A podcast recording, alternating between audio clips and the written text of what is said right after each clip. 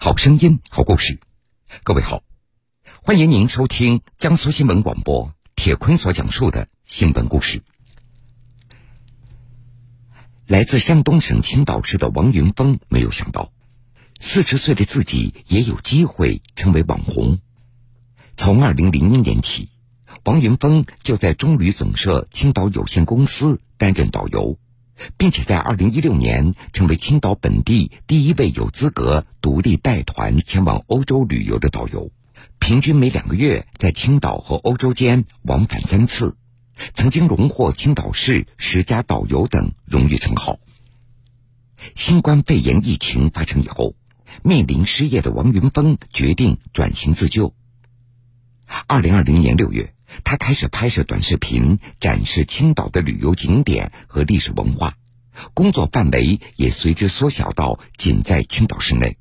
很多时候，他面对的是一块小小的屏幕，不过认识他的人却多了起来。拥有二十三万粉丝的他，平时走在大街上，偶尔也会有粉丝认出来打招呼。王云峰转型自救的故事，还要从二零二零年说起。他印象非常深刻，那天正巧是大年三十儿，他在奥地利的萨尔茨堡带团旅游，他忽然听到了武汉封控的消息。在那之前，他已经看到了有关新冠肺炎的新闻，到处买 N95 口罩。二零二零年年初，这突如其来的新冠肺炎疫情使王云峰带团的欧洲行被迫终止。大年初三。经历了几次转机，王云峰终于带团返回到青岛。那时候他完全没有想到，那竟然是自己最后一次带团出境。王云峰是一位经历过非典疫情的资深导游，在他的印象中，当时非典疫情对旅游业的冲击是短暂的，因此，在新冠肺炎疫情爆发之初，他没有感到慌张。以为这都只是暂时性的影响，想着不如当放个假，在家里安心的休息，等疫情过去以后就可以继续带团出境了。可是这一等四个多月过去了，疫情还在持续着，出境旅游业务遭受了断崖式的下跌。疫情之下，部分导游面临失业，为了寻求一份更加稳定的工作，很多人纷纷转行。有的人去做销售，有的人去了传媒公司，有的甚至到夜市摆地摊了。但是王云峰还是坚持做旅游业。也难怪，对这个职业二十年的感情让他无法割舍。他决定自救，转型成为一名自媒体旅游博主。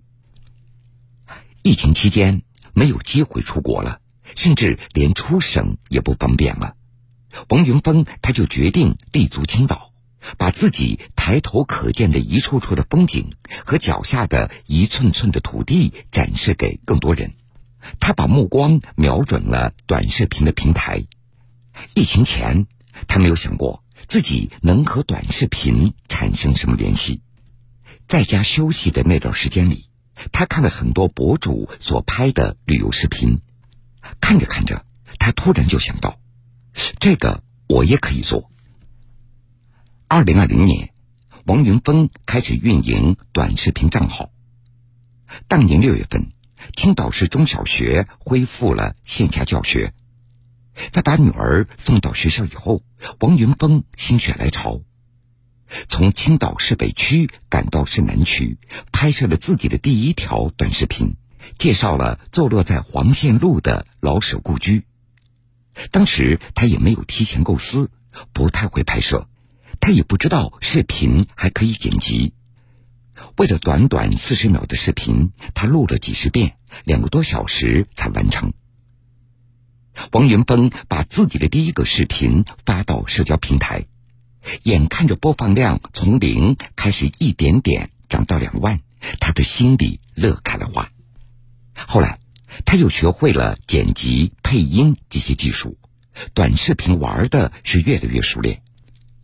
白天拍视频，晚上为视频配音剪辑，然后再策划下一个视频。这基本上就是王云峰每天的工作内容。这偶尔一个人实在忙不过来，他也会请朋友过来帮忙当摄像。一个人，一部手机，一架手持稳定器。两年来，王云峰就这样走过了大半个青岛。他总共拍摄了五百多条短视频，自己运营的短视频的账号也收获了二十三万粉丝和二百五十八万的点赞。自从做了短视频的博主以后，王云峰有一个想法，那就是让人记住青岛是一座历史文化名城。平时，王云峰举着镜头游走在青岛的大街小巷。将每个景点背后的历史故事娓娓道来。在青岛市市南区西部大学路与虞山路的交界处，有一面造型复古、颜色鲜红的墙。这面墙是青岛著名的网红墙和游客打卡必经之地。旅游旺季的时候，人们甚至会排着长队去和网红墙合影。不过，很少有人知道这面墙背后的故事。王云峰在拍摄视频当中向大家讲述着：网红墙里面是红万字会青岛分会的旧址，当时建造的时候把山东大学通往老舍家的一条路给挡住了。在拍摄网红墙视频之前，王云峰翻阅了老舍求学那年的青岛地图，他发现。从老舍故居通向当时的山东大学的路，恰好经过了这一面网红墙。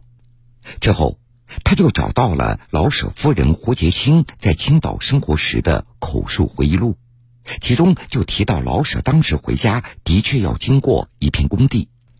王云峰就将这个细节放在了自己的视频当中。其他几百条视频的拍摄过程也是如此。为了拍摄一条几十秒的视频，王云峰至少要花上几个小时查阅资料，或者翻阅书籍、浏览网页，或者到实地采访老百姓，到档案馆翻阅史料。王云峰家里关于青岛的书籍大概有两百本左右。这时间久了，他发现。自己二十年前刚当导游时熟记于心的青岛故事，已经不足以支撑他制作高质量的视频了。只有不断的阅读史料、走访大街小巷，才能找到新的视频线索。拍摄的过程也并非一帆风顺，有时王云峰想介绍老城区的房子，但由于里面还住着人，不方便拍摄；有时。他还会被误当成是坏人，别人以为他在窥探居民的隐私，上来就把他给拦住了，所以他只好频频的解释。这两年来，王云峰一直穿梭在常人眼中的犄角旮旯，他知道这些小众的历史故事并不是最受短视频平台青睐的爆款内容。的确，受制于短视频碎片化传播的特点。外地游客更愿意在有限的时间内游览具体的旅游攻略和打卡地点的推荐。自己的短视频受众还是以青岛本地人为主，以中年人和孩子居多。但是王云峰认为，让更多人拾起那些马上就要被这一代人遗忘的记忆，这是一件非常有意义的事情。当一座城市的历史在现代化的巨浪当中逐渐被人遗忘的时候，王云峰就想成为那个赤着脚在沙滩上捡珍珠的人。他并不担心短视频的素材会枯竭，虽然景点也只有这么多了，但是文化是拍不完的。随着王云峰的短视频越来越火，一些青岛本地企业也关注到了他的热度，请他拍摄商务推广视频或者直播，加上还有粉丝的打赏。王云峰由此也获得了较为可观的收入，现在他每个月的收入可以达到三到四万元。经过这两年的摸爬滚打，从导游到博主，王云峰觉得自己好像完全变了一个人。以前当导游的时候，只需要把几个景点的故事讲细致，就能够完成工作任务，而现在。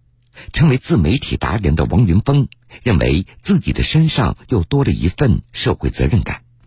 用他的话说，除了把一座城市的历史文化传承下去，也要把这座城市的声音放大，传递给更多的人。二零二零年十月，青岛市局部爆发了由冷链物品触发的新冠疫情。当时，王云峰在送孩子上学的路上，听到部分家长在聊天时表达出了担忧，因此他决定到核酸检测点实地走访。他戴着口罩，举着手机，走过市民排队做核酸检测的队伍。在视频中，王云峰大声的喊道：“核酸检测是为了让全国人民放心，我们要让山东人民乃至全国人民看到我们青岛的素质和水平。青岛人有没有细心啊？”排队的市民们高声的附和：“有细心。”这条视频迅速走红网络，引起了青岛市委网信办的关注。在网信办的组织和青岛媒体的支持下。王云峰和其他几位博主共同组成了青岛网红天团，肩负起讲好青岛故事、传播青岛正能量的重任。在运营短视频账号之初，王云峰觉得，出境旅游在不久的将来一定可以恢复正常，自媒体也只是自己临时经营的一个副业。没想到两年过去了，他已经把副业做成了主业。不过，他还是很期待能够出境旅游的那一天。王云峰用“天生我材必有用”来总结自己转型的这两年。当时他刚刚拿起手机，甚至有些晕，他觉得自己根本学不会怎么拍视频。但是现在他明白了，人一定不能够看低自己，有些事情不试一试，就不会知道自己的天赋和能力在哪里。王云峰希望自己可以成为这座城市最接地气的文化传播者。幸福在哪里？这里。好了，各位，这个时间段的新闻故事，铁坤先为各位讲述到这儿。半点之后，新闻故事精彩继续，欢迎您到时来收听。